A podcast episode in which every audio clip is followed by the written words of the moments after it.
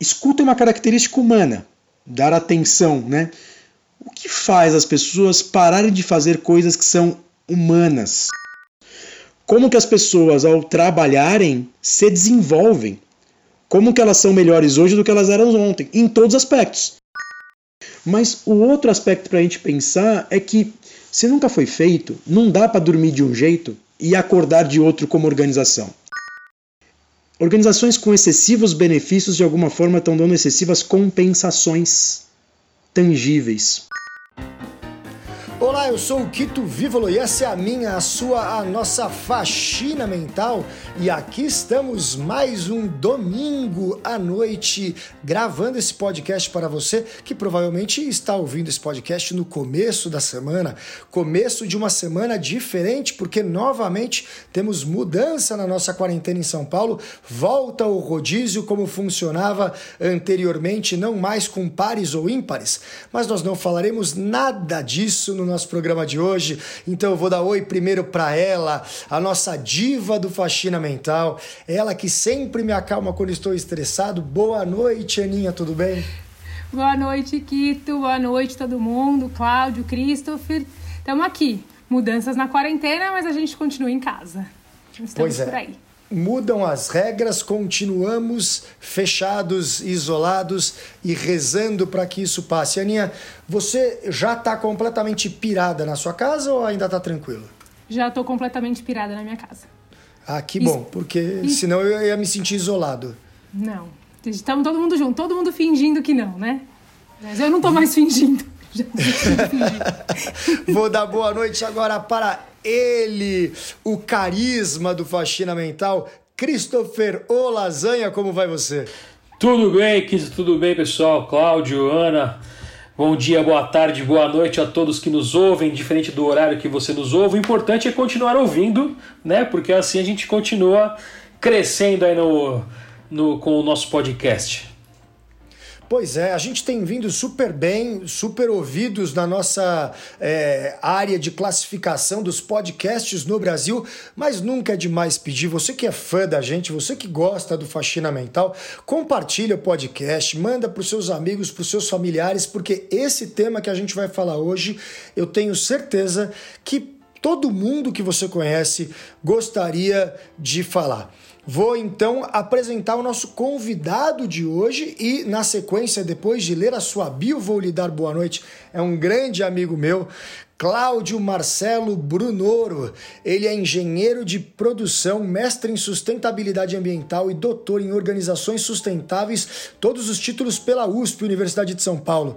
Palestrante, consultor e pesquisador em desenvolvimento e reestruturação organizacional, envolvendo os temas de gestão de pessoas, sustentabilidade, organização do trabalho, análise e inovação organizacional, complexidade e psicodinâmica do trabalho. Professor convidado em cursos de pós-graduação na Poli, USP no Senac, fundador da Mínimo Modelagem Matemática e Otimização, ex-diretor acadêmico da Laurette e da FMU, fundador do Instituto Trabalhar e da Jornada dos Inquietos, um dos caras que eu conheço que mais se preocupa com qualidade de vida nos dias de hoje, um estudioso e uma pessoa fantástica. Boa noite, Claudião, tudo bem? Olá, boa noite, Quito. Boa noite, Ana, Christopher. Puxa vida, a energia de vocês aí é contagiante. Obrigado pelo convite. Sempre muito bom estar com pessoas, enfim, que vibram desse jeito. Obrigado pelo convite e vamos lá, vamos nessa. Pois é, Claudião, a gente vai falar sobre qualidade de vida diretamente relacionada ao trabalho em, em um dos momentos que a gente mais precisa discutir isso porque a gente está num momento bastante é, diferente, né? principalmente com essa pandemia, mas a gente também vai falar de maneira geral, porque afinal de contas você vem fazendo isso há anos e não é por causa da, da pandemia que a gente tem números alarmantes na nossa sociedade. É, segundo dados do Ministério do Trabalho, os transtornos psicológicos são alguns dos fatores que mais afastam profissionais de suas atividades. Entre 2012 e 2016, por exemplo, foram registrados registrados 55,3 mil casos de trabalhadores licenciados devido a esse problema, sendo 28 mil por transtorno de ansiedade ou depressão. Uma pesquisa realizada pela International Stress Management Association no Brasil em 2018 diz que 72% dos trabalhadores entrevistados diziam estar frequentemente estressados. Entre esses, 32 com síndrome de burnout, que é quando a pessoa não tem condição, ela está fritando bastante. Pois é, Claudião, para a gente falar sobre esses números, eu gostaria de te perguntar Conta um pouco sobre a sua história, como é que você foi de um engenheiro de produção para mestre em sustentabilidade ambiental, para um doutorado em organizações sustentáveis e a preocupação com o bem-estar, até trabalhar hoje num dos principais institutos que atende clientes gigantes, assim como clientes novos e novas startups com foco em qualidade no, no ambiente empresarial. Legal, Kito. Vou Vou trazer rapidinho essa questão. Acho que muito do que me anima em relação a isso tem a ver um pouco com a minha trajetória que eu anterior a tudo isso que você me leu em relação à minha minha história. Eu fui professor de cursinho por 17 anos. Dei aula numa época em que, não sei se vocês se lembram, em 2001 houve o apagão. Não sei se vocês lembram dessa questão. Sim. E puxa vida, quando a gente pensa em vestibular, tudo aquilo que acontece ao longo do, do ano vira um assunto propício para o vestibular cobrar no final do ano para os alunos. E claro que começou uma discussão de energia elétrica, de sustentabilidade, meio ambiente, e eu comecei a me envolver com isso porque eu comecei a me preparar para as aulas que eu estava é, dando, né, física, eletricidade, tudo isso tinha a ver com o assunto, e eu comecei a estudar. Eu me deparei com esse assunto, eu me interessei bastante, aí me veio um convite de fazer um mestrado nesta área, e aí eu comecei a estudar as questões ambientais da sustentabilidade. Aí qual que seria a ideia? O uso racional dos recursos naturais para empreendimentos residenciais e comerciais. Ou seja, como pensar integradamente todos os recursos naturais que nós temos num certo lugar e até usar sinergicamente tudo que era possível. E esse foi meu mestrado. Né? Ao longo do meu mestrado, muito do que eu percebi é que muitas das questões, das tecnologias, até naquela época, já faz bastante tempo que eu fiz isso, tudo estava muito bem desenhado do ponto de vista tecnológico. Então, do ponto de vista de pesquisador, até ficava uma dúvida: puxa, será que é por aí o caminho? Será que precisa? E é muito mais uma questão de sensibilização, consciência, ampliação de integração com o universo, né, com o mundo, que as pessoas foram, talvez, precisavam de um pouco mais desses conceitos. E eu fiquei até um pouco em dúvida se era por aí. Quando eu termino meu mestrado, alguém vira para mim e fala assim: puxa, mas você já olhou para a dimensão social da sustentabilidade, né? porque tem o tripé, né? econômico, ambiental e social. E naquele momento eu me deparei com uma dúvida muito interessante, porque eu falei, puxa, mas quando a gente fala de questões sociais, da sustentabilidade, puxa, vai, vamos trabalhar com o quê? Com fundação, com ONG? Não que elas sejam menos importantes, aliás, elas são fundamentais como estruturas sociais. Né? Mas aí alguém me deparou com essa questão, não, mas e para a sustentabilidade acontecer no nível das organizações? Não cai do céu. É necessário trabalho para isso acontecer. As pessoas precisam se engajar. Então aconteceu um direcionamento para mim do que, que seria o trabalho necessário para a sustentabilidade acontecer e o que seria a sustentabilidade do trabalho para as próprias pessoas que estão fazendo. E isso me motivou a desenhar um projeto de pesquisa, né? isso com outros colegas na época, né? que a gente desenhou um projeto em que a preocupação era essa o que seria um trabalho sustentável para as pessoas que estão na organização? Né? Ou seja, aquelas pessoas, o quão sustentável é para elas. E aí, claro que a gente vai entender, de um certo lado, uma organização que propicia algo que é positivo, um cenário favorável para que isso aconteça, e claro, na outra ponta, um cenário desfavorável. Né? Então, isso tem muito a ver, e num certo momento eu me deparo com uma questão interessante em que eu conto para um dos, dos grandes pessoas que me acompanharam e hoje é, é junto comigo fundador do Instituto Trabalhar, eu conto para o Seiji Yoshida uma história que é, que eu acredito que você já saiba, mas nem todo mundo conhece essa história minha. Eu perdi meu pai com 19 anos, né? E o que, que isso tem a ver com a história? Eu vou fazer o link. Quando eu tinha 19 anos, o que, que eu via? Eu via meu pai trabalhar demais e ele morreu de câncer. E aí eu cheguei à conclusão que trabalho demais mata. E aí eu fiquei com esse signo sinal em mim. E pior ainda, eu cheguei à conclusão que se eu tivesse filhos, né, porque afinal meu pai precisava cuidar da gente, ele precisava trabalhar mais ainda. Então eu fiquei com dois alertas na minha cabeça. Trabalhar demais mata e é bom não ter filhos, porque se você tiver filhos você vai ter que trabalhar mais ainda. Bom, só para contar o desfecho, hoje eu sou casado, tenho dois filhos, o Caio e o Arthur, então isso eu me resolvi. Mas o ponto principal foi quando o Seiji vira para mim e fala assim: Cláudio, trabalhar demais não mata. O que mata é um trabalho sem sentido. Isso nos corrói por dentro. Isso pode nos levar a uma deterioração que, no limite, pode levar a um adoecimento e até a lugares não muito legais.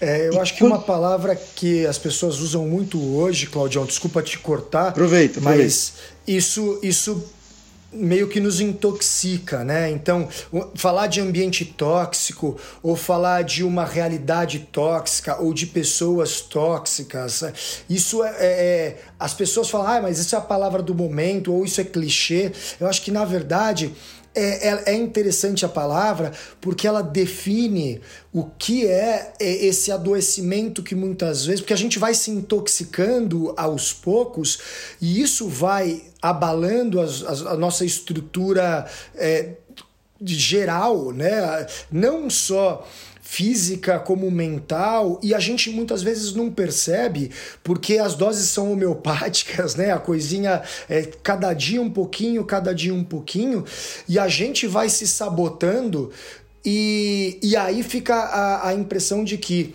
o trabalho é uma coisa ruim, quando na verdade o trabalho deveria ser para a maioria das pessoas motivo de orgulho, né? Motivo de, de olha o que eu faço, eu tenho orgulho da, do que eu faço, do que eu realizo. E hoje em dia, tanta gente trabalhando sem, sem sentido. Foi muito difícil para você mudar essa chave e entender que não é o trabalho que mata, é fazer as coisas sem sentido? Foi, foi, foi, foi essa conversa com o Seiji ou, ou existiu alguma outra coisa, alguma análise sua pessoal? Eu já tinha algumas pistas que eu precisava procurar um referencial teórico que fosse um pouco nessa linha, porque um trabalho sustentável não tem, de uma certa forma, pelo menos na época quando eu estava estudando, alguma coisa que falava em profundidade sobre isso. E eu já imaginava que eu precisaria entrar com um referencial teórico chamado Psicodinâmica do Trabalho, de um francês chamado Christophe Dejour. Mas quando ele me trouxe isso, eu tive certeza, porque de fato, pensar uma organização sustentável é pensar uma organização que propicia a gente encontrar sentido e propósito no trabalho. Ou seja, né? Trabalho sustentável está muito relacionado com esta questão do que seria uma organização para as pessoas saudável. E saudável não significa necessariamente ausência de doença. Saudável é um processo dinâmico. A gente gosta de entender sempre saúde como o potencial de agir no mundo. O que, que significa isso? Se fisicamente eu estou saudável, o meu potencial de ir e vir e interagir no mundo é maior. Se psiquicamente eu estou saudável, o meu poder de agir e interagir interrelacionalmente é maior. Então, a discussão de saúde é mais do que a ausência de doença, porque como você trouxe, até interessante fazendo um pouco o, para, né, o paralelo dos dados que você trouxe de afastamentos e o afastamento é o final da linha, ou seja, é quando está insuportável que eu preciso, mas e o nível de sofrimento que as pessoas já estão até chegar nesse ponto, e às vezes esse nível de sofrimento é completamente solitário. E sofrimento não se mede, sofrimento nem é visível por vezes. Por isso que é muito comum, especificamente pelas, pelos distúrbios que você trouxe dos indicadores, puxa, mas a pessoa estava tão bem do nada. Não é do nada. Né? O que acontece é um nível de sofrimento que fica tão insuportável que para o outro parece algo de uma hora para outra. Mas na verdade, a gente pode até perceber que muitas das questões psíquicas, como você trouxe, em geral são tratadas no mundo, no mundo privado, na vida privada. Tem muito tabu ainda de poder falar sobre isso. Então, olhar para dados de doença não é olhar para o que é saúde, para o que é saudável. Então, foi toda uma reformulação.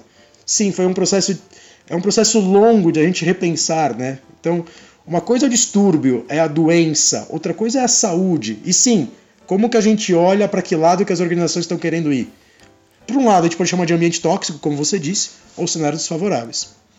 Agora, o que muitas pessoas talvez pensem agora, porque assim, toda vez que a gente toca num assunto que é o assunto do nosso faxina mental, faz tempo que eu não explico o que é faxina mental. Né? Então, se você caiu neste programa agora, nosso 12 faxina mental, você não faz ideia do que nós estamos fazendo aqui, é o seguinte: nós vivemos numa sociedade onde muitas vezes a gente simplesmente aceita as coisas como elas são e acabou. A gente vai se acostumando com o mundo como ele chega até a gente e quando alguma coisa incomoda, a gente vai colocando para baixo do tapete. Só que de vez em quando a gente precisa dar uma faxinada. E faxina, faxina é um negócio que dá trabalho. É tirar tapete. Aliás, eu fiz hoje. Tô com um ombrinho pesado, inclusive, aqui. Porque o que tem de tapete aqui onde eu tô, vocês não fazem uma ideia. Foi minha avó que montou essa casinha que eu tô.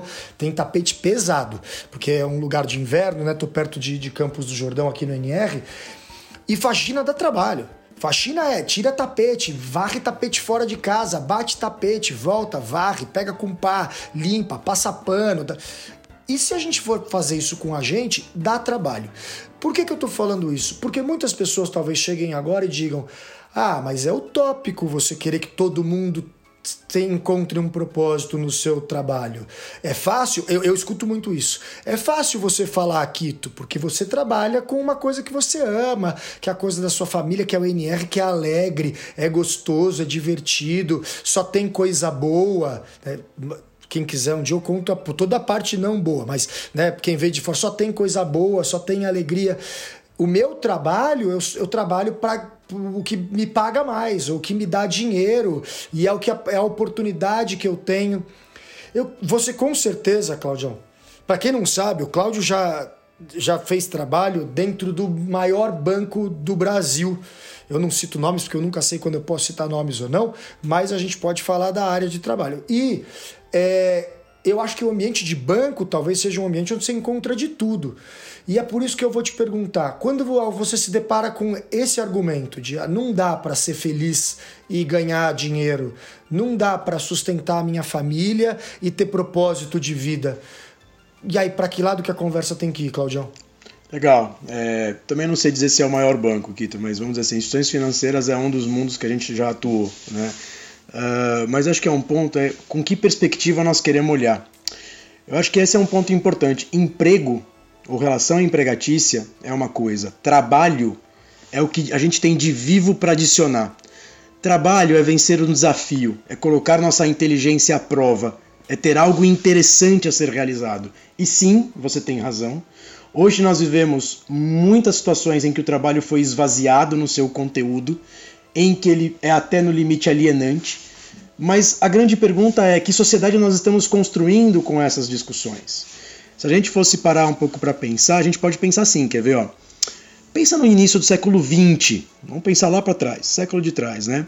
Qual era a forma que as empresas, que as organizações gostavam de se manifestar ou gostavam de dizer para a sociedade o que elas faziam, ou qual era o símbolo, né? Se a gente pudesse pegar numa, pensar numa logomarca do início do século XX, 1900 e pouquinho, nós vamos lembrar que o melhor símbolo que representava uma né, pós-revolução industrial, né, logo após, né, era uma fábrica com chaminé e fumacinha, com a intenção de dizer eu produzo, eu sou produtiva, eu estou a pleno vapor.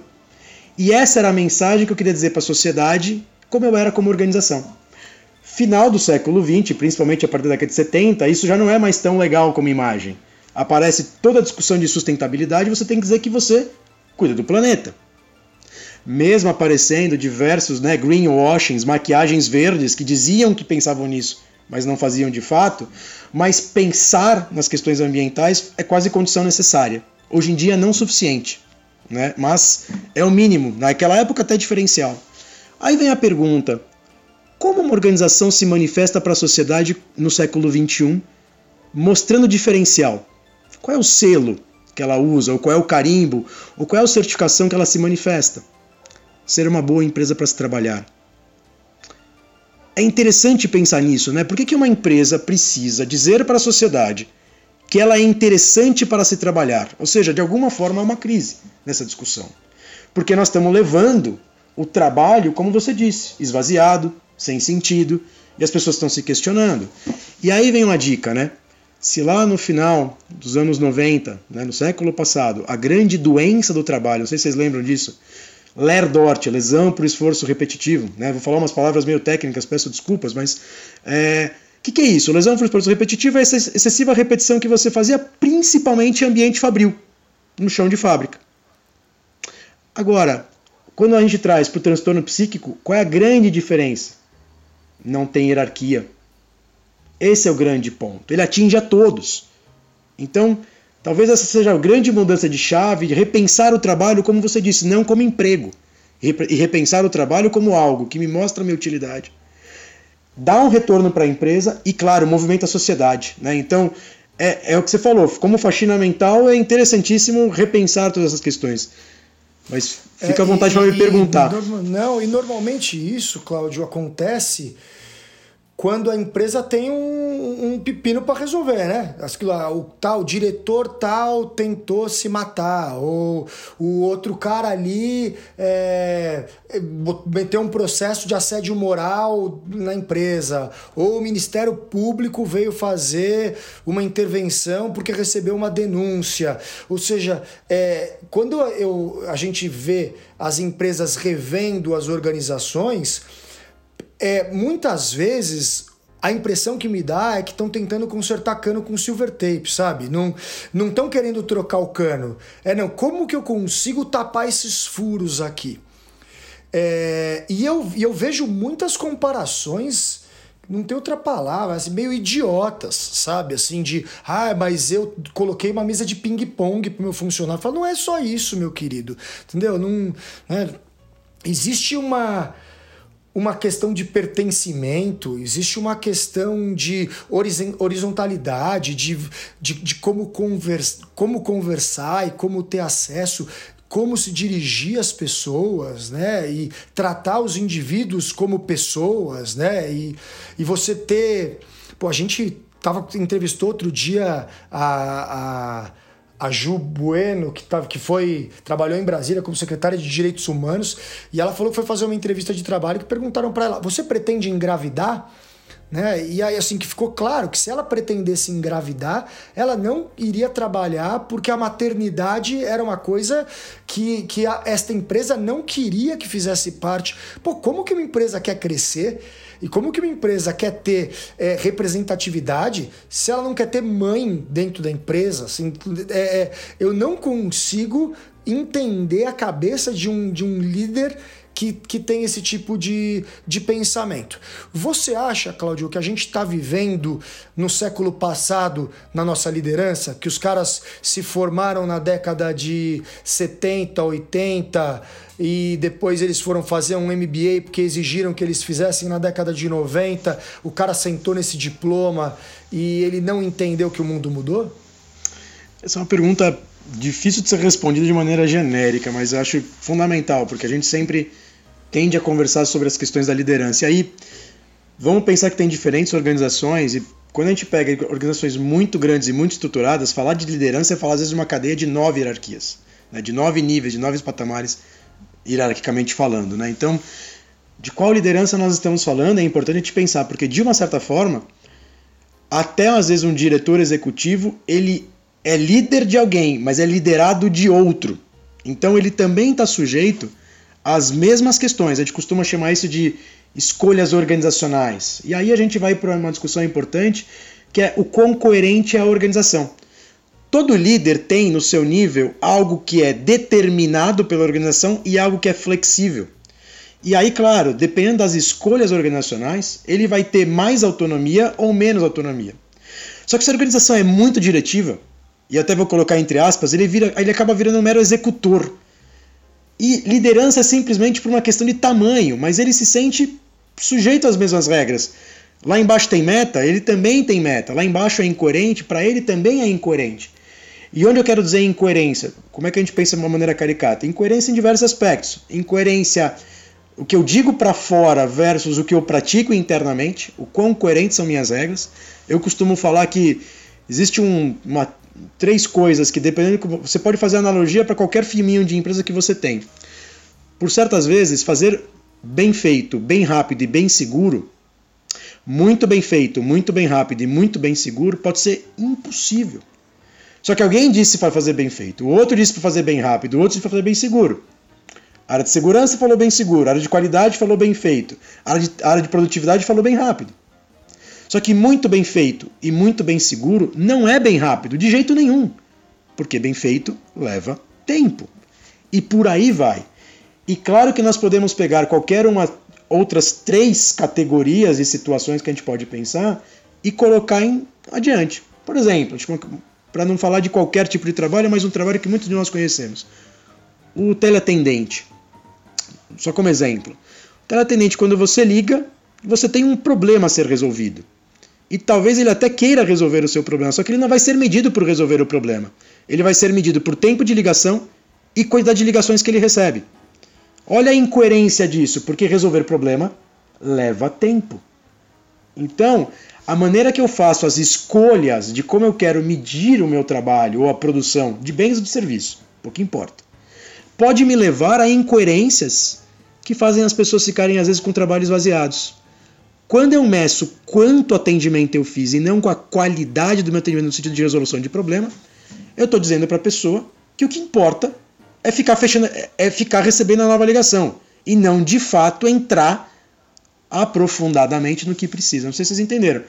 E esse Sim. paralelo eu posso fazer, por exemplo, com o mundo, do, o, o mundo judiciário isso provavelmente mudou, mas por vezes a métrica de produtividade de, de, de um juiz do trabalho, alguém um juiz, alguém de profundo reconhecimento pela sociedade, ele é medido por quantidade de sentenças. Pouco importa a qualidade, uma sentença individual ou coletiva é medida pela mesma unidade. Isso, isso tem mudado, tá? Mas quando, quando foi feito alguns estudos a gente percebeu isso. Olha o quanto esvazia, sendo que o cara vai dar uma decisão que impacta vidas, mas você está medindo o trabalho dessa pessoa pela quantidade.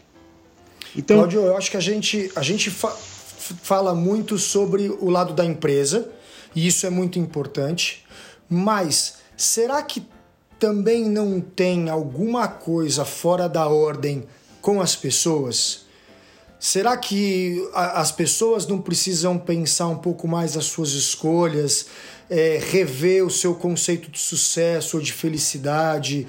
Porque, pô, vou te dar um exemplo de, de do que já aconteceu com, comigo. Eu, eu prometo para vocês que estão ouvindo que eu sou um cara que busco o lado mais humano dos indivíduos. A Ana e o Christopher que trabalham comigo há muito tempo sabe que eu falo para todo mundo que trabalha comigo a coisa mais importante é que as pessoas estejam felizes e, por completo. Felizes em casa, felizes com o trabalho, felizes com, com, com tudo, porque não dá para separar trabalho de vida e vida de trabalho, né? Você é um indivíduo e você tem que equilibrar as coisas.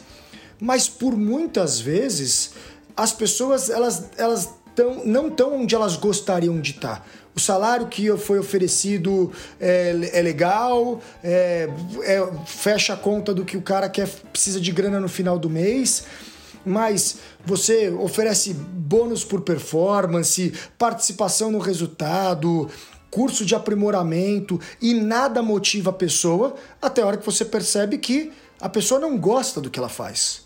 Ela não tem é, nenhum é, tesão por aquela atividade que ela está exercendo. E, e, isso eu vejo acontecer com muita gente. Né? Então, assim, a minha pergunta é Será que as, algumas pessoas elas precisam ser estimuladas o tempo inteiro? Então, algumas pessoas, é aquilo lá, ela entre os primeiros seis meses, vassoura nova, varre bem pra caramba, depois já não é mais novidade, ela já não. Né, eu vejo acontecendo com muitos jovens coisas do gênero. Ou seja, parece que o tempo inteiro você tem que estar tá fazendo um malabarismo, uma mágica e inventando né, uma, um startup dentro da sua empresa para o cara achar aquilo legal. E outros simplesmente vão pela grana e e, e numa, vão super bem numa entrevista, tem um currículo legal, mas não performam tão bem. Que, o que você me diz sobre essa análise? Porque o indivíduo também impacta Sim. na sua escolha, né? Você está trazendo questões importantes, né? Então, acho que uma reflexão para a gente fazer é que toda sociedade ela tem um equilíbrio entre o quanto ela tem uma, uma porcentagem de que ela respeita a individualidade das pessoas e um quê do coletivo. E aí a gente pode pensar, por exemplo, sociedades extremadas, ou seja, aquela que é individualidade ao extremo, e aí você é empreendedor de si mesmo, e dane-se as estruturas sociais de apoio, e, na, e no outro, as extremadas coletivamente, em, em que, inclusive anulam a individualidade em prol da coletividade. E aí vocês podem pensar aí diversos países, claro, são caricatas as situações, mas a gente pode pensar alguns países que têm um extremo ou outro, ou próximo desses extremos, e alguns países, inclusive, que procuram equilibrar um pouco isso mais. A, a grande questão que eu estou trazendo isso é que a sociedade, no final, é um coletivo maior e as empresas são reflexos ou elas também traduzem isso. Né? Então, de que forma que as organizações foram estruturadas? Se elas têm muitas questões individuais e menos de pensar a coletividade, tem consequências para isso, porque a gente fica sempre pedindo automotivação das pessoas em vez de querer, querer pensar o que é uma organização do ponto de vista de evolução social, de transformação social. Mas essa é uma discussão que vai longe, então eu vou para o outro lado que você me trouxe da questão que tem a ver com benefícios, né? Tá aí uma questão para a gente pensar, né? Até para a gente refletir um pouquinho. Organizações com excessivos benefícios de alguma forma estão dando excessivas compensações tangíveis. E tudo bem, nenhum problema. Estamos no mundo da matéria e tudo mais, e isso faz sentido. Mas a grande pergunta aqui é que se isso me alimenta, se isso me nutre, se isso me faz me sentir mais útil do que eu era antes, e aí tem uma grande discussão que traz que o sentimento de utilidade tem a ver com o reconhecimento. E esse reconhecimento não é material, ele não é tangível, ele é um reconhecimento da ordem simbólica. O que, que significa isso? Reconhecimento de, de fato, esse trabalho, cara, foi incrível, esse trabalho foi bem feito. Não só pela hierarquia, mas também um reconhecimento pelos pares, pelos meus colegas, pela minha equipe. Mas se eu estou com uma organização desestruturada que quer cada um por si, por exemplo, claro, eu não consigo falar de todas, tá, Kito? Eu preciso falar de algumas, né? E talvez a, a grande tendência da maioria. Por exemplo, eu dou bônus só para os melhores. Por exemplo, eu ranqueio as pessoas. Por exemplo, eu faço um monte de coisa. Tá cada um por si. Né? A gente tem situações muito tristes de poder contar para vocês que de depoimentos do tipo assim, né? Eu bati 120% da minha meta. E eu fui o último da minha equipe. Aí, certo. o meu líder, em reunião, virou para mim e falou assim: Fulano, vem aqui na frente e explica para todo mundo como é que você consegue ser o pior. Mentira. Sabe o que é pior de tudo isso? É pensar como é que estavam os outros. Eles estavam aliviados por não serem eles a pessoa que estava lá na frente sendo exposta. Quando você começa a fazer escolhas organizacionais de individualização, as pessoas começam a fazer decisões em que eu não vou pensar no outro, porque o que tem de rico no meu trabalho, se eu ensinar como eu sei vender, por exemplo, você vai ser melhor do que eu. Mas se nós estamos numa estrutura competitiva, se eu te ensino, você me bota no outro lugar. E aí, olha até o prejuízo que isso é para uma empresa. Não seria muito melhor eu incentivar a cooperação, não a reduzida, não a tomar lá da cá, eu incentivar uma cooperação genuína em que o que vale a pena mesmo é que todo mundo aprende, todo mundo evolua, e aí, ao ensinar, e alguém virar e falar: Meu, essa técnica é sensacional. Eu nunca tinha pensado em fazer isso. Brilhante você ter me ensinado, mas isso não pode ter uma contrapartida para mim. Porque se eu sou, de alguma forma, penalizado por compartilhar um conhecimento, claramente eu vou tender a me individualizar. E aí eu já não sei mais por que, que eu não estou mais engajado. Então, é só para a gente entender isso. Desmotivação é uma reação. É o final da cadeia. De alguma forma, tem algo anterior que não tornou o trabalho interessante, que não tornou o trabalho desafiador, ou ele é injusto. Ou qualquer outra característica. Claro que eu não, eu não queria colocar tudo no mesmo saco, tá? Porque é difícil. Cada organização tem o seu contexto organizacional. E cada um vive escolhas e coloca as pessoas em vivências profissionais coerentes ou incoerentes. Então, a gente de vez em quando escuta isso. Ah, como é que a gente faz, né? O, a, essa geração jovem aí que não veste mais a camisa. Mas foi dado camisa? A, a grande pergunta que faz é: isso é causa ou consequência? Será que eles já não estão preparados para verem como é que foi a geração anterior que viveu o trabalho desesperadamente e deixou uma sociedade de filhos que não sabe que são pais? Será que eles já não estão reagindo? Aí é uma reflexão, tá? Eu não sei responder essa pergunta. Mas a grande questão que a gente pode fazer é por que, que eu vou me engajar se o que, o, que, o, que, o que demonstra de engajamento é algo que não faz sentido? Então precisa lembrar, tá? Não é o reconhecimento material que nutre as pessoas, e sim o reconhecimento simbólico. É enorme falar sobre isso. Então, se vocês quiserem, vão me perguntando, mas aí eu começo a aprofundar é, camadas não, que eu não é sei isso, se é para hoje. Não, é isso. Eu acho que a gente vai para a pergunta, até porque a Ana é da minha turma de CDFs. Aliás, é, em breve será mais uma pedagoga no mundo, porque não bastasse ela já ser professora de educação física, ter especialização, pós-graduação, ela foi fazer mais uma faculdade agora. Que eu acho muito bom, porque é, é, aquela coisa, né? Tá me motivando a estudar, porque se ela consegue, eu também vou, hei de conseguir. Todo e... mundo consegue. Né? E aí o que eu queria passar agora a bola para ela, porque ela deu uma estudada e ela já preparou pergunta para você, Claudião. Beleza. Segue, Aninha. Vamos lá. Quando eu estava falando uma hora de pessoa, você falou uma hora que ligou uma pergunta que eu tinha feito aqui. Você falou é, de pessoa, falou um pouco do mundo, do planeta e falou do lucro. Eu queria que você explicasse um pouquinho pra gente dos três P's e se tem alguma. É, tem efeitos positivos nas corporações, o que. para as pessoas entenderem melhor o que é isso. Tá legal. Você está falando do, do, do, tripé, né? Isso. People, Profit and Planet, se fosse em inglês, né? Ou a dimensão econômica, social né, e ambiental. O que acontece, né? Quando a gente vai falar de sustentabilidade, nós estamos falando a busca por pensar nessas três dimensões, mas não em separado. A grande questão é essa, né? Ah, não, essa é a parte que eu dou resultado. Essa é a parte que eu cuido do planeta. Essa é a parte que eu cuido das pessoas. Porque aí, o que, que você faz, né? Pouco importa como é que é o sistema de trabalho que você entrega para a sociedade para ter resultado. Né? Do outro lado, você fala que você faz reciclagem, por exemplo, com o resíduo que você tem na sua organização, do, do escritório, por exemplo. E na outra linha você tem uma fundação, uma ONG. Não estou dizendo que nada disso é válido, tudo isso é válido, mas o grande desafio é pensar nessas três coisas interdependentes e integradas, ou seja, junto e misturado, no curto prazo e no longo prazo. Esse é o grande desafio. Claro, se fosse fácil, todo mundo já tinha feito. E aí, como não fazer as coisas serem balanças, né? Ou seja, ah não, se eu quiser ser saudável como organização, eu vou perder resultado. Quem disse? E é interessante perceber isso, né? Porque há uma verdade incontestável que fazer ser uma organização favorável para as pessoas custa. Será que custa ou será que gera valor? Porque, primeiro, quem disse que essa verdade é de fato verdadeira? Segundo, quem disse que a solução é ótima? Quem disse que deste jeito é o melhor resultado? E todas, vou usar um termo da sustentabilidade, as externalidades, ou seja, e todas as contrapartidas que são geradas por essa questão. Né? Por exemplo, enfim, o, o Quito cita os afastamentos por questões psíquicas. Olha o passivo trabalhista para a organização ou pior, para a sociedade.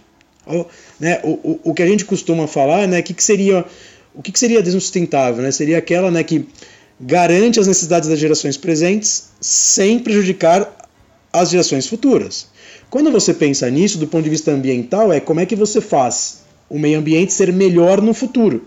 Do ponto de vista social é a mesma coisa, né? Como é que você faz a sociedade ser melhor no futuro? Ou seja, você não pode ser uma empresa que pega as pessoas e usa as pessoas. Ou seja, você não pode pensar as pessoas como recurso. Você tem que pensar as pessoas como seres humanos como que as pessoas ao trabalharem se desenvolvem, como que elas são melhores hoje do que elas eram ontem, em todos os aspectos, né? fisicamente, intelectualmente, psiquicamente, emocionalmente. Isso é possível? Não sei, mas é uma visão de mundo. É pelo menos saber que a gente quer apontar para lá e se estamos longe, pouco importa. Vamos pelo menos saber qual é a estrela guia, vamos dizer assim, para que norte nós queremos rumar, do que simplesmente estar numa situação que está nos levando para algo muito desinteressante como sociedade. As empresas estão mais preocupadas com o lucro. Existem empresas que elas se constroem com essa base ou isso é tá longe da, de ser real assim? Utópico, né, Ana? É. A, a, a, grande questão que acontece até assim, é, é, se vocês pegarem um pouquinho o começo deste ano, houve inclusive uma manifestação de muitas enormes empresas que falaram: nós não sabemos porque estamos gerando mais tanto lucro. Não faz mais sentido. Ou seja, houve inclusive, claro, anterior a essa condição que nós estamos vivendo, e aí o que é nesta condição a situação, então vamos tirar da equação a situação atual, porque aí ela é desafiadora, é uma situação de ruptura, mas anterior a isso, o, o começo de 2020 foi marcado por organizações fazendo um manifesto e querendo repensar e querendo olhar para isso, né? Tem diversos termos que a gente pode olhar, mas muitas das organizações estão indo na, na geração de valor. De novo, muito disso é semelhante ao greenwashing, ou seja, é uma maquiagem, porque mas o outro aspecto para a gente pensar é que se nunca foi feito, não dá para dormir de um jeito e acordar de outro como organização. Agora, tem organizações que se propõem a. Então, acho que a, a tua grande pergunta é essa. Hoje existe? Talvez não muitas, mas pelo menos vamos apontar para lá e, e, e, saber. Então, isso vai muito na linha do que eh, o que tu comentou, né? Puxa, as organizações estão coerentes? Eu acho que a grande pergunta é: elas estão se propondo a fazer novas perguntas? A gente poderia chamar isso de organizações reflexivas, ou seja, elas o tempo todo estão se perguntando onde nós estamos. Podemos ser melhores? Puxa, aquilo que fazia sentido ontem talvez não faça sentido agora, mas não do ponto de vista de oscilação, o tempo todo não saber para onde apontar.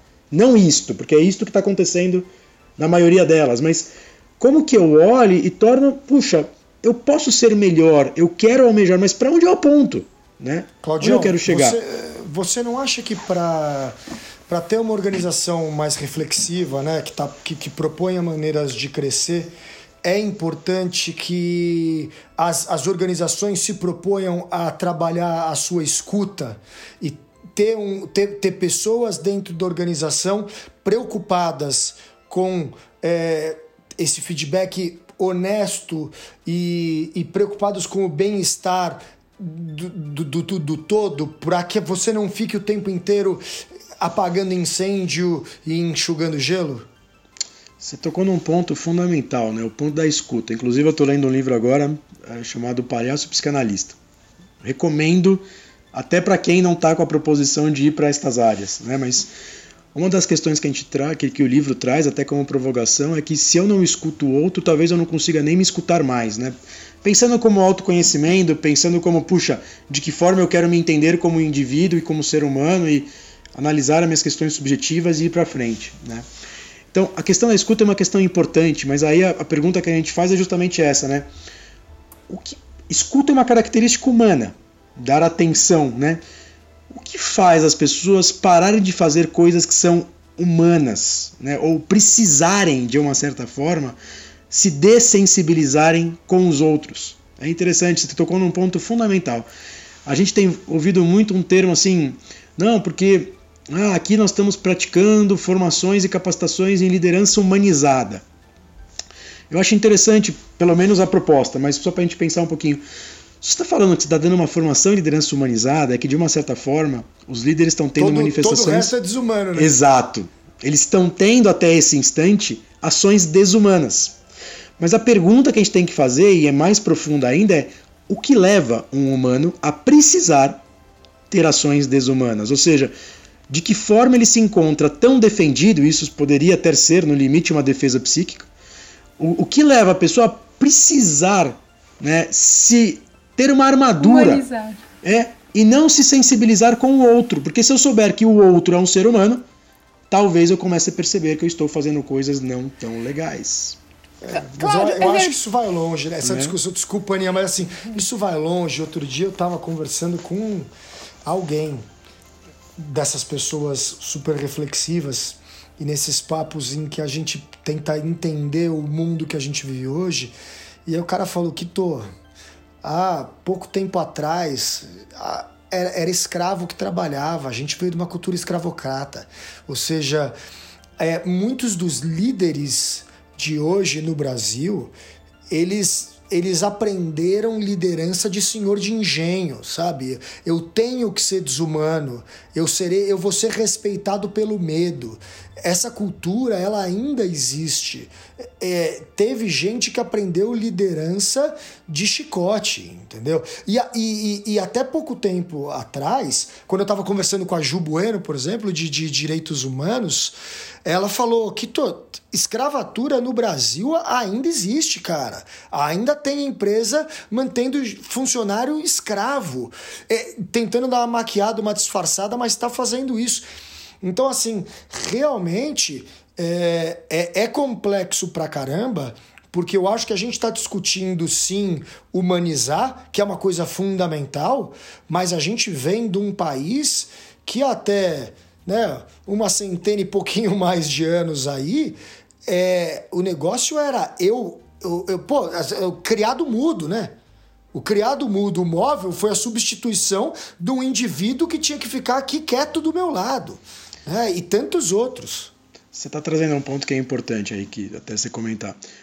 As coisas coexistem. Esse é um ponto importante, porque sim, infelizmente, da mesma forma que a gente acha é, um absurdo pensar em trabalho escravo, ainda tem trabalho escravo forçado no centro de São Paulo, por exemplo. Então, de fato, a sociedade evolui, mas ela tem coexistências de coisas não tão interessantes ainda. E um outro ponto também para a gente refletir em relação à liderança é pensar assim: claro que tem líderes que estão em organizações que estão indo para uma outra linha e ainda praticam uma gestão não tão moderna como muitas pessoas falam. Mas precisa parar para pensar o que acontece quando você tem uma organização que é muito inflexível, muito hierarquizada, muito diretiva e tem um líder que aguenta a onda da equipe. Se a equipe não está sofrendo, ele é o amortecedor. E aí, o que a gente escuta como muitas analogias é que ele vira o recheio de sanduíche. Eu sou o recheio de sanduíche, aquilo que é espremido por cima e por baixo, e por horas eu espano. Então, essa é uma reflexão interessante para a gente pensar, inclusive, porque quando você tem uma organização excessivamente incoerente, injusta, qualquer nome que a gente quiser dar, e tem um líder que está segurando a peteca, esse cara tem um limite. Ele até faz a turma ser saudável lá embaixo. Mas o que, que segura ele? Então, a contrapartida é essa, né? Então, acho, acho, que o grande recado que eu quero dizer assim, claro, para organizações mais enxutas, menores, startups ou menos estruturadas, sim, é quase o líder, o líder que é o dono, que é o sócio que direciona. E aí sim eu concordo com você, Kito. Tem muitas questões que acontecem que é um histórico e o cara não parou para pensar. Mas as mais estruturadas, por vezes, o cara está se defendendo. Cláudio, eu vou pro lado aqui um pouquinho da, da mão na massa. Queria saber de você como funciona o seu trabalho, né? Como quando uma, uma grande empresa, uma média, enfim, quando uma empresa te, te chama lá para trabalhar para para identificar o que está acontecendo com eles, como você pode interferir, como que é isso, como que, que você faz lá com o seu trabalho, como que é também lá no, no Instituto, né, no Instituto Trabalhar. Conta um pouco para nós de, de como é essa mão na massa, né, como identificar e, e tentar melhorar, como você contribui para uma empresa evoluir. Perfeito. O, o Instituto, Christopher, tem uma essência que a ideia é pensar, refletir e transformar o mundo do trabalho, das organizações e da gestão. Então, a proposta em si, como instituto, é, é muito oferecer formação para as pessoas que estão querendo entrar para esse mundo até para poder diagnosticar, né, entender as organizações, ou até para líderes que querem pensar, como o Kito falou, numa nova gestão. Esse é um ponto importante e o, o, o que o Kito falou é fundamental. Escuta é uma das coisas mais importantes, né? Por exemplo, o famoso trabalho de feedback que as pessoas têm que fazer. Puxa, mas primeiro escuta, depois retorna, né? E por aí vai. Então, esse é um trabalho. Só um, outro... só um adendo, eu queria agradecer por você ter falado isso na presença do Christopher e da Ana, porque quando eles falam, eu falar de feedback, agora vocês estão vendo, o cara é doutor pela USP nessa cacetada que nós estamos falando, e ele está falando que isso é fundamental. Então, só para dizer para vocês que é por isso que eu sou tão chato. É só por esse motivo. Desculpa atrapalhar, mas eu até arrepiei com a sua fala. Pode continuar, Claudião. E aí, Christopher, o que acontece? Né? Algumas organizações nos Cláudio, procuram... depois, desculpa, mas depois a gente conversa sobre isso. tá bom, combinado, Ana. Combinado. E aí o que acaba acontecendo? Infelizmente, a gente gostaria muito que fosse pelo amor, mas se não é pelo amor, é pela dor. E aí o que acaba acontecendo é um pouco os exemplos que o Kito falou. Acontece uma situação extremada de um diretor que tenta suicídio e a organização entra em, começa a falar: Meu Deus, o que está acontecendo? Ninguém percebeu nada. E começam a pedir, enfim, palestras e sensibilizações e workshops e trabalhos mais profundos de análise organizacional para tentar entender o que está acontecendo em profundidade.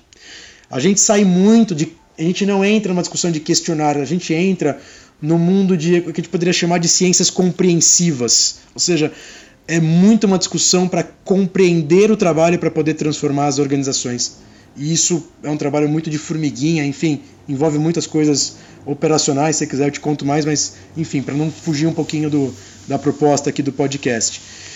E uma vez que a gente faz o evidenciar, ou seja, sensibilizar e refletir, porque tem muito isso, às vezes a organização está num grau de maturidade que ela não está.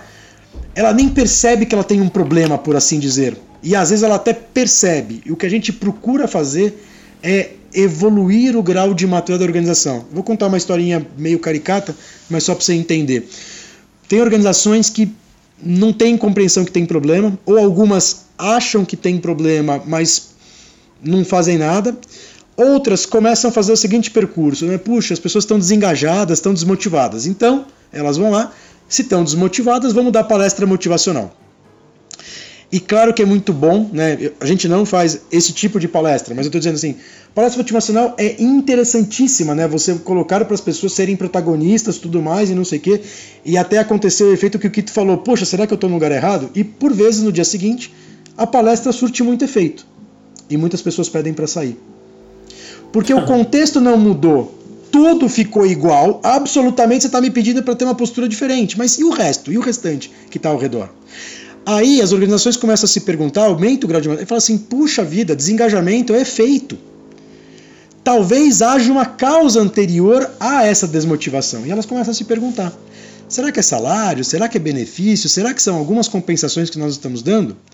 E claro que todo mundo quer ganhar um pouquinho mais ou ter um benefício mais interessante. Mas isso motiva por quanto tempo? Porque no final das contas, continua desinteressante ou injusto o meu trabalho. E isso não leva. Aí vem a pergunta: será que não tem algo que está induzindo? Será que não tem alguma escolha que eu estou fazendo ou uma combinação de fatores? E aí a gente entra, por exemplo, a analogia que a gente costuma fazer é mais ou menos essa. Fumar é a causa do efeito câncer de pulmão?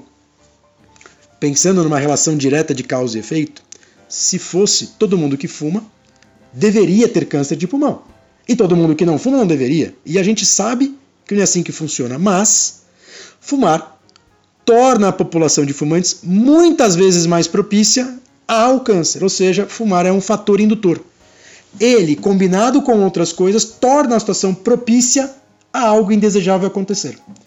Então, como é que a gente promove um aumento de grau de maturidade da organização? E esse é o trabalho que a gente faz, tá? E aí, como você falou, mão na massa, é um trabalho de construção e é um trabalho difícil, porque é um trabalho de. não é rápido.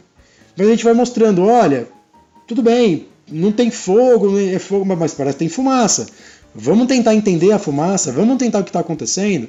E a gente tenta fazer as pessoas dormirem com barulho. Por exemplo, ah, aqui na empresa a gente traz sala de descompressão, porque a gente acha que é importante as pessoas meditarem. Eu acho importantíssimo as pessoas meditarem, até por autoconhecimento e tudo mais. Mas a pergunta que fica é: mas se isto é para aliviar algo, não é melhor, ao invés de tentar criar uma sala que descomprime, perguntar o que comprime? Não é muito mais interessante você fazer novas perguntas e aí sair do. Porque compensa, a palavra já diz, eu estou compensando, tem algo indesejado acontecendo e eu estou compensando esse algo indesejado. Então eu estou fazendo uma pergunta intermediária em relação ao que de fato eu tenho que perguntar. Por isso que tem muito a ver com resolução de problemas. Né? Dependendo de como você posta a pergunta, você encontra uma resposta, mas se a pergunta é superficial, a resposta é superficial. E o encaminhamento é superficial. E a resolutividade é parcial. É importante perceber isso. Né? Então, voltando um pouco para a discussão aqui, até juntando tudo, poxa, quando tem alguém que não está de bem com a vida na empresa, se é um, você até sabe quem é, você até consegue ir lá e conversar, você até consegue entender como é que você pode ajudar, mas se isso está difuso, se a rotatividade é alta, o turnover, ou se o afastamento é alto, ou se o adoecimento é alto, não é melhor perguntar que tem outra coisa que não são as pessoas que não está indo bem? Entende o ponto? Então, Sim, todo o nosso caminho mão na massa de instituto é fazer um, um diagnóstico e promover o que a gente chama de dispositivos organizacionais, porque para nós o mais importante não é a nossa presença. A gente costuma falar que a gente primeiro vai para o front office, porque o nosso conhecimento é muito importante. Depois a gente atua o que a gente chama de side by side, ou seja, a gente começa a entrar com deixando o conhecimento para a organização para que ela possa se tornar reflexiva, por assim dizer. E depois a gente vai para o back office, em que as pessoas possam atuar e a gente vira muito mais pessoas que suportam as decisões do que atuam no direcionamento. Ficou claro, Christopher? Não sei se. Não, legal. É, no, no meu entendimento de tudo isso, eu acho que assim, a minha concepção, né, de ou quando se fala de trabalho, obviamente dinheiro faz parte disso, você tem que ganhar né, alguma coisa para o seu sustento e tudo mais, mas o dinheiro longe de ser tudo, eu acho que de tudo isso que você fala, no meu entendimento, talvez a, a empatado com o dinheiro ali, as coisas mais importantes seriam você ter um mínimo para que você se sustente, né? Depois talvez conseguir mais para você ter ter, fazer coisas mais legais na sua vida, né? As coisas legais que o dinheiro pode trazer, como viagens, passeios e afim. Mas, paralelamente a isso, acho que são as pessoas que trabalham. Talvez, então, o, o, o ter um ambiente, a relação entre pessoas ser saudável, talvez seja a coisa mais importante de, do todo, porque se, se o ambiente for saudável, se você chega lá e é um ambiente legal, você não precisa ser, não precisa estar seu melhor amigo na cadeira do lado, mas se do seu lado tiver uma pessoa bacana, que dá para conversar, dá para dá para tentar evoluir junto, contar como você vende, como que ele vende, enfim, cada um na sua área. De tudo que você falou, acho que o meu entendimento, minha conclusão é essa, tipo, o, pessoas fazer uma equipe que é sinérgica, que as pessoas se entendem, é, é, é, a coisa mais importante de todos, porque pressão tem, qualquer um trabalho, em qualquer lugar, você precisa ter resultado, você precisa entregar o, o, o mínimo necessário lá, acho que faz parte e sabe lidar. Não, acho que não tem muito como fugir disso. Só histórias mágicas, né? De um cara que inventou uma startup e ficou milionário em três dias. Pô, isso aí é um em um bilhão. Ah, 99,9% das pessoas vivem nesse mundo normal, mesmo que acordar cedo, trabalhar, voltar e passar por dias não tão bons, não tão ruins, mas novamente, acho que, que é equipe. Acho que o que tem que ser trabalhado é a equipe tentar ser o mais homogênea possível Quanto menos conflitos tivermos, tivermos menos salas de ping-pong e, mas, e massagem precisa ter dentro da sua empresa para mascarar algo que. Ah, você fica puto aqui, mas eu te dou massagem. Ah, você chega aqui às 6 da manhã, às 9 da noite, mas você pode fazer a unha meio-dia. Grande bosta, eu queria estar na minha casa com os meus filhos. É, eu acho que tem uma coisa importante, minha opinião, que eu, eu tentaria resumir com uma palavra que é pertencimento.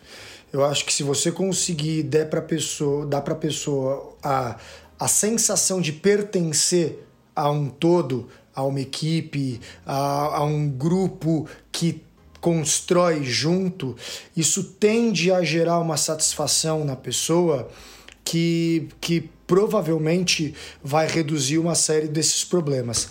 Quando você tem um ambiente, que eu acho que o Cláudio falou, em que todo dia se acorda e parece que você está indo para a guerra, né? ou seja, todo dia o seu ambiente, você não faz parte de uma equipe, mas você está indo para duelar com os seus pares, com a pessoa. Isso, isso deve ser um negócio um pouco mais complexo. Esse é e o é papo da meia aqui. Tu lembra daquela conversa da meia? É, que se você acordou de manhã e você demorou para colocar a meia, tipo, que, puta, não quer sair da cama, demorou para colocar a meia, cara, repensa seu trabalho. Porque você pode até acordar, puta, trabalhar, tava tão gostosinho aqui, é. Mas se você sabe que você vai encontrar um ambiente que te acolhe, com gente, você vai, né, pô, tamo junto, é meio time, né? Eu, eu, eu imagino que te, é, é, é, bem. A analogia com o esporte, para mim, ela, ela é muito boa, né? Porque se você tá num time onde você sabe que os caras vão te passar a bola, to, as pessoas vão querer que você dê o seu melhor e você vai fazer o, seu melhor para que os outros também performem bem, putz, tá todo mundo no mesmo barco, tá todo mundo no mesmo time, aí o negócio funciona. Agora, a hora que você vai jogar e ninguém te passa a bola, o cara quer, né, só, só ele quer marcar gol, só ele quer fazer cesta, só ele, a bola não chega até você, você fala, pô, como é que eu vou fazer o negócio acontecer? Eu tenho que roubar a bola do cara do meu time para tentar performar. É, aí eu acho que o, aí eu acho que azeda demais, né? Acho que tem um ponto interessante que vocês estão trazendo, que a gente sempre trabalha para alguém, sempre trabalha por alguém. Nós somos seres relacionais, isso com certeza. A gente só entende a nossa utilidade através do outro. É inevitável que eu precise do reconhecimento do outro em relação à utilidade o quão bem feito eu fiz o meu trabalho. Isso é fundamental. Hoje o que a gente vive são por vezes situações que a gente chama de desoladoras. As pessoas estão no mar de gente se sentindo sozinhos, né? sem ter com quem contar. Né? Situações muito desfavoráveis, organizações muito incoerentes, por assim dizer. Mas essa outra linha que vocês trazem são importantes. Por exemplo, time, né? A questão né, que o Christopher está trazendo e o que o, que o Quito reforça do time, ele é importante, porque quando você constrói time, você constrói acordos, você constrói combinados. Então, é, é, é, até mais do que não ter conflito, Christopher. É, existe, né? O que não tem é o confronto. Eu até tenho conflito, porque é na discordância que eu melhoro, né? Porque se todo mundo pensa a mesma coisa, é aquela famosa discussão, né?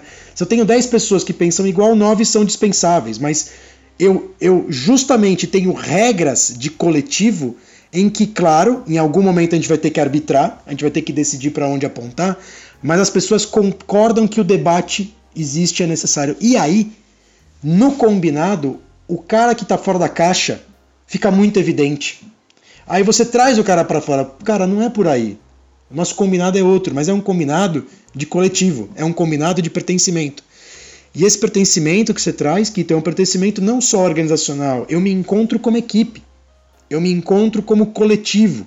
E claro, se as equipes são coerentes e se a empresa não é excessivamente departamentalizada e se as metas não são excessivamente separadas, eu posso me encontrar como organização.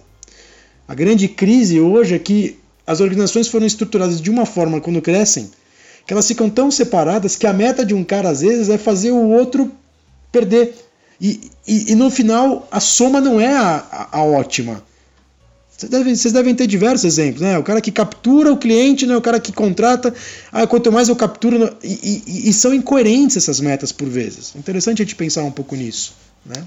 Bom, a gente está chegando daqui a pouco perto do final do nosso programa, chegando em uma hora do, do, do, nosso faxina mental, mas eu dei uma atravessada no samba com empolgação quando a Ana ia fazer uma pergunta. Ana, você tem alguma ah. pergunta para fazer? Quando ele, o Claudio estava falando da parte do fim, que as, que as empresas querem corrigir é, o problema final, isso não é, não é um pouco do ser humano? De querer resolver rápido, então eu apago esse incêndio aqui, eu não entendo onde foi que pegou fogo? E aí isso acaba acontecendo o tempo inteiro e isso acaba acontecendo nas corporações, assim?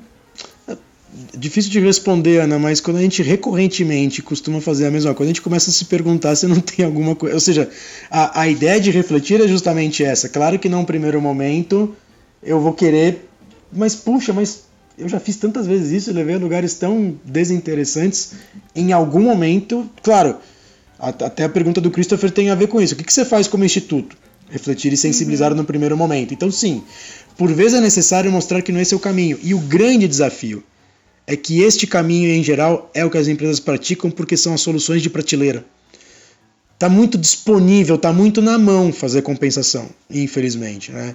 Então sala de meditação, entre outras coisas, enfim, tudo bem, de novo, não estou desmerecendo nenhuma delas. A grande pergunta é: é só assim que a organização quer dar resultado? É às custas de? Porque oferecer benefício, aliás, que bom, né? Que bom que tem, né? Agora, é, é assim, ó, aguenta um pouco a onda aqui porque eu vou te dar um negócio ali. Isso não está sendo interessante. Acho que, como regra geral, até pela vivência de trabalho que vocês devem ter nas organizações que vocês vivem ou amigos que vocês têm, é só conversar um pouquinho, a gente começa a perceber que isso não está levando a lugar nenhum, de uma maneira positiva. E, bom, eu não podia deixar de perguntar antes da gente ir para a nossa reta final do programa. Claudião, estamos com uma crise sem precedentes no, no planeta. Nós estamos gravando um podcast né, todo equipamento comprado de gravação, eu estou quase anunciando no Mercado Livre, na OLX, em algum lugar, porque nós estamos gravando podcast à distância há dois meses. A gente não pode ver, a gente não, não pode ir e vir. E eu vou ser muito honesto, eu acho que a gente aqui no Brasil ainda está longe de resolver bem resolvido o problema. Então eu imagino que pelo menos mais um mês de, de situação bastante complicada a gente deve ter, é o que os números mostram. As, pessoas, as instituições tiveram que se reinventar. As pessoas, as que conseguiram, estão trabalhando à distância, outras estão tentando fazer alguma coisa à distância, outros estão completamente fechados, desesperados para abrir. É, como fica a saúde mental das pessoas agora e como fica a saúde mental das pessoas pro retorno? Porque eu vou para o meu trabalho e eu me arrisco, é um risco eu ir para o meu trabalho, é, eu tenho que ter esse tipo de preocupação ou não? Eu sei que você não é médico epidemiologista, infectologista, mas você com certeza está se relacionando com empresas que estão tendo esse tipo de questionamento.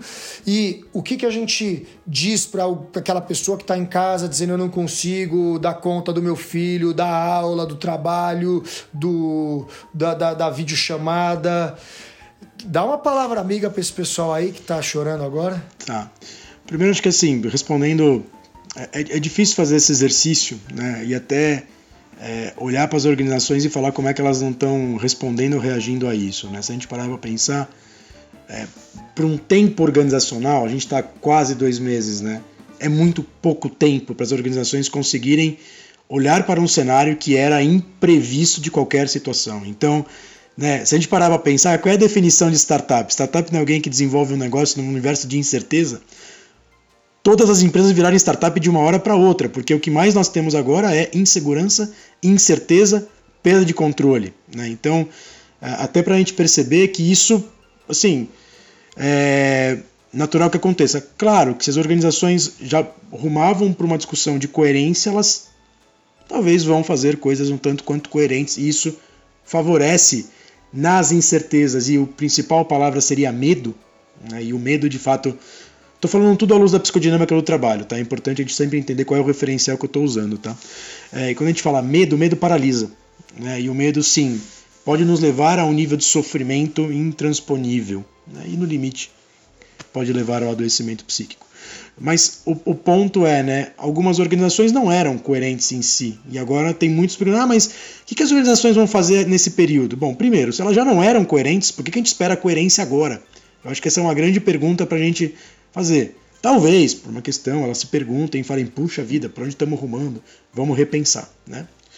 Mas o grande, a grande questão e a contrapartida disso, como você está trazendo, é que como é que estão as pessoas, né? E difícil pensar, porque tem diversas perguntas serão feitas e como equilibrar tudo isso, né? Aí, respondendo um pouco a outra parte né, do, do mundo que eu atuo, que é a, a jornada dos inquietos, né?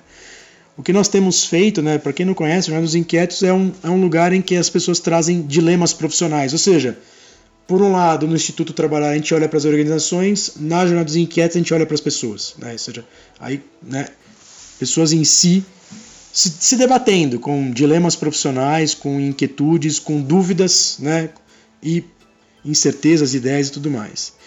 E a gente também passou por essa transformação que vocês têm, porque nós tínhamos, né, a gente tem o, nós nos encontramos às segundas-feiras, nós nos encontramos o ano passado quase todas as segundas-feiras, tirando os, enfim, feriados e tudo mais, finais de ano. E a grande discussão que a gente traz é isso, né? Como encontrar, buscar e falar sobre como é que tem, tem como é que a gente pode ter a oportunidade de ter um espaço em que não é um espaço terapêutico, mas ter um espaço em que as pessoas têm compreensão da vivência, a ressonância profissional em relação do que a gente está falando como vivência profissional. E aí a gente até colocar na segunda-feira pensando no, puxa, que bom é segunda-feira, né? o domingo tem God's Monday, né? Como é que eu acordo né, do domingo para segunda achando interessante. Então a gente colocou as segundas-feiras justamente para isso. E elas eram presenciais e nós tivemos que fazer também online. E nós estamos tendo todos os espaços né, para conversar, espaços de troca, para falar e ser ouvido, né, em que as pessoas estão trazendo, inclusive coincidentemente, segunda-feira, provavelmente quando vocês lançarem o podcast, né, amanhã, né, para nós, uh, vai ter uma discussão sobre o dilema da maternidade e da paternidade, né, na vivência profissional, em que alguns pais, né, que já são da rede, foram convidados para falar como é que eles estão fazendo isso, né. No, no mês que vem nós tamo, vamos discutir também vivendo normalmente, né, o trabalho em casa, né, porque não é normal, né, e aí todo mundo tem tendo que se adaptar. E o que a gente tem percebido, de uma certa forma, neste momento, fazer o acolhimento dessa situação tem sido muito bom. Porque as pessoas têm falado, puxa, escutei uma coisa aqui, uma sugestão de alguém que está fazendo de um jeito que para mim talvez possa funcionar, não exatamente, mas pode ser útil e tudo mais. Não é esse o desenho original, ou seja, cuidar, mas dado que o período é de ruptura, como eu falei, a gente acabou percebendo que os espaços de trocas coletivos são muito importantes, né? Mas a jornada também oferece outros, outros lugares. Mas respondendo especificamente sua pergunta, Kito. Bom, fácil não vai ser, isso a gente já sabe E se a gente fosse querer entrar no específico, né, de como vai ser o nosso mundo profissional pós-pandemia, tá aí um bom episódio. Né? Quem sabe a gente faz um faxina mental só divagando, só meio Júlio Verne, assim, como vai ser o, o, nosso novo normal nos ambientes de trabalho, mas que vai ter que ser uma coisa meio mediúnica, porque não dá para a gente adivinhar ainda o que vai, o que vai acontecer. Para a gente ir para o nosso final, eu tenho as quatro perguntinhas clássicas. É aquela pergunta que todo mundo que é fã do faxina mental espera até o final. Eu já ouvi falar que tem um ou outro que ah, ah, é, é, tão ansioso que corre para ouvir o final depois ouve o episódio. Entendeu? Porque primeiro, deixa eu ver o perfil deste indivíduo para ver se eu quero ouvi-lo. E aí vamos lá. Eu quero que você diga para a gente um valor que você tem, pessoal seu, uma coisa que você leva para a vida, um talento, pode ser uma coisa que todos conhecem, pode ser uma coisa que ninguém conhece, você gostaria de dividir. Um medo, né? Eu acho que todos nós temos os nossos, pode ser um medo muito seu pessoal, pode ser um medo maior, mais coletivo, e um sonho. Começando com o seu valor, Claudião, manda lá. Acho que o, o mais importante é respeito né? entendendo o respeito com R maiúsculo. Né? Legal. E, e, e, combina, combina com você, né? Eu acho que desde. Para quem não sabe, a maioria não sabe, eu conheci o Claudião visitando o modelo decorado. Eu ia casar e ele ia casar também. A gente acabou morando no mesmo apartamento, aqueles apartamentos de recém-casado em São Paulo, né? Que na hora que dá-se o primeiro filho você fica desesperado, mas fomos muito felizes enquanto jovens recém-casados, casais fazendo churrasco no apartamento. E o Claudião foi o cara que organizou a, a, a turma, né? Porque era o cara que, assim, sempre muito respeitoso, sempre muito adequado, bem diferente de mim, né? Que sou um cara que extrapola... Engenheiro, né, Quito? Engenheiro está sempre organizado. Engenheiro, engenheiro com doutor em sustentabilidade do, do, humana, né? Ou seja, vamos lá. Próximo, vamos falar de um talento. Claudião, fala um talento que você acha que você tem que, que você gostaria de dividir com as pessoas. Eu acho que assim, até pela minha história aí como professor, enfim, desde cursinho e tudo mais, acho que é saber explicar bem as coisas. Acho que esse é um talento que eu fui percebendo que eu, que eu tenho. Muito bom e concordo.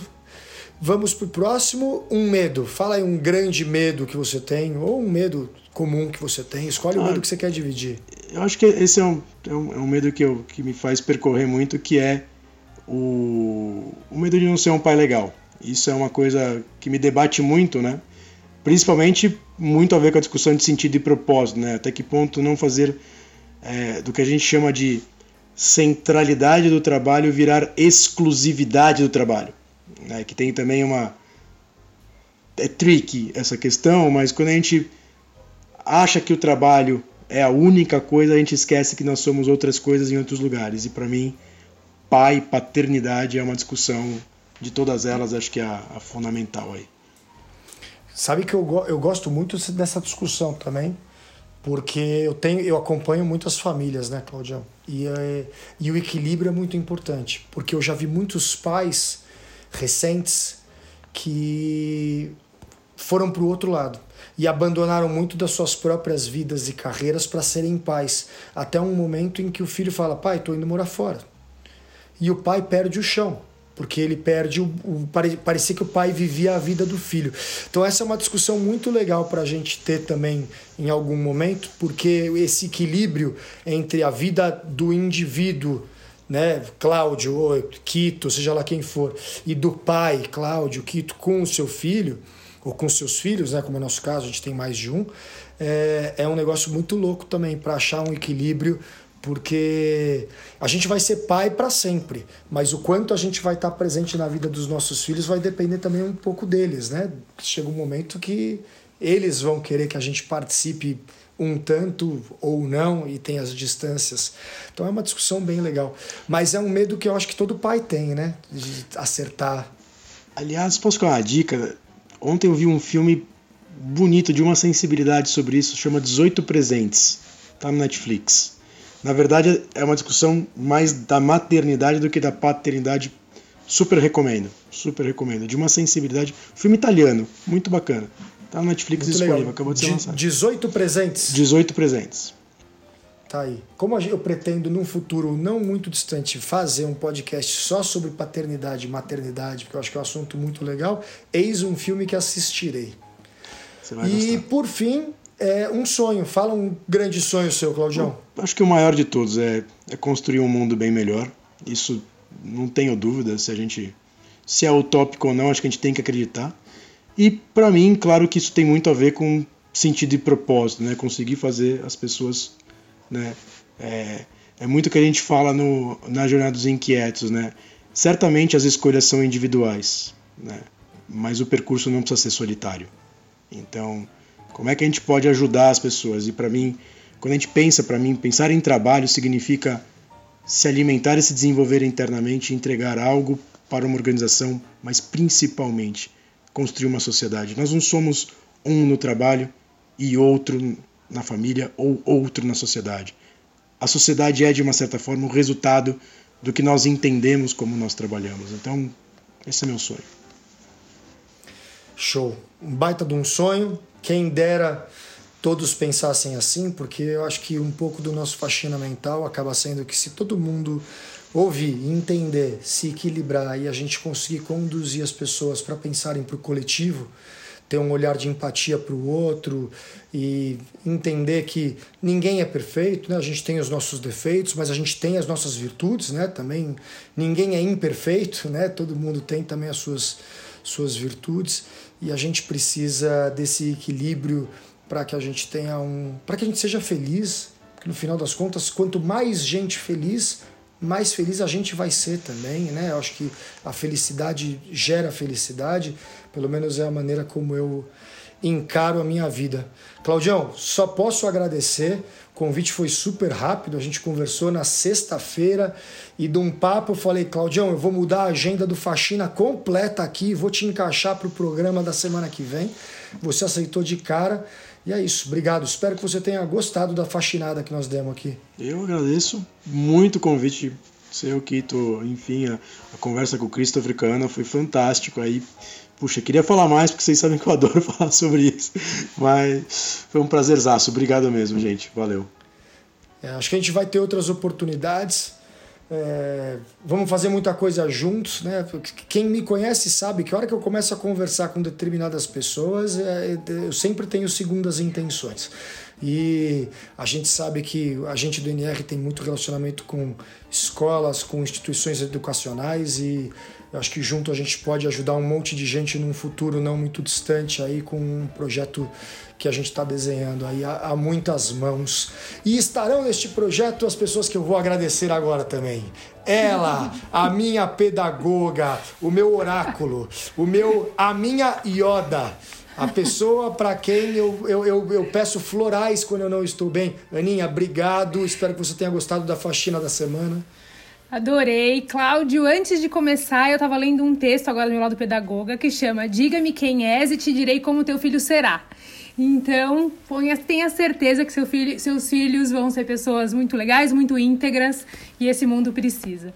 E adorei, eu falo sempre pro Kito uma coisa, que a gente ganha junto ou a gente perde triste. E quando você, e eu sou zero competitiva. E então, para mim é difícil, porque o mundo é muito competitivo. Mas eu adorei o que você falou porque encaixa exatamente na, na visão de mundo e de trabalho que eu, que eu acredito. Obrigada. Boa noite, gente. Valeu, Aninha. Christopher Olasanha, muito obrigado pela sua presença. Quais são suas palavras de encerramento deste faxina? Bom, muito obrigado, né? E contar pro Cláudio que é sempre muito difícil, Cláudio, contar tudo que a gente quer em uma hora. A gente sofre aqui com quase todos os nossos convidados. Poxa, se desse para fazer duas, três horas seria bem mais legal, mas enfim. Por enquanto a gente se mantém nesse padrão de um pouquinho a mais de uma hora, mas muito obrigado. Acho que o trabalho que você faz é fantástico. É, tomara que cada vez mais as empresas os RHs, talvez, das empresas, acho que é onde o, o, o, seu tipo de trabalho talvez mais se encaixe no mundo de hoje, né? Que pensem cada vez mais próximo do que você pensa. Acho que essa é uma das coisas mais bacanas. Obrigado aí pela presença. Valeu, Ana. Valeu, Quito. Até a próxima, galera. não se lembrem, né? Não sigam-nos nas redes sociais, mande lá. Ah, é verdade, eu queria mandar um abraço aqui para Hanna Kito. Foi uma pessoa que nos escreveu essa semana, é, mandou uma mensagem muito legal. Hanna, se você estiver nos ouvindo, muito obrigado pela sua audiência. Um grande abraço de toda a nossa equipe aqui. Valeu!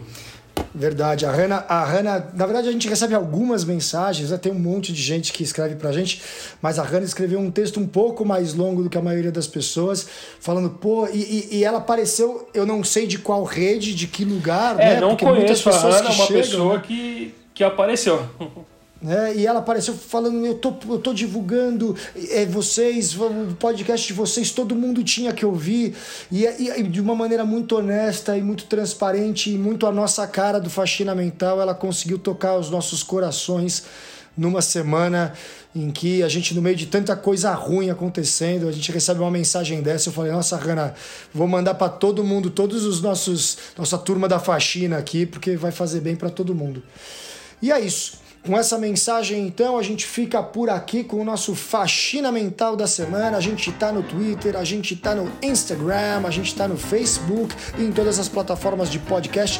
Siga, compartilhe, fala para todo mundo ouvir, porque a gente só quer fazer um mundo melhor. Valeu, muito obrigado e até a próxima.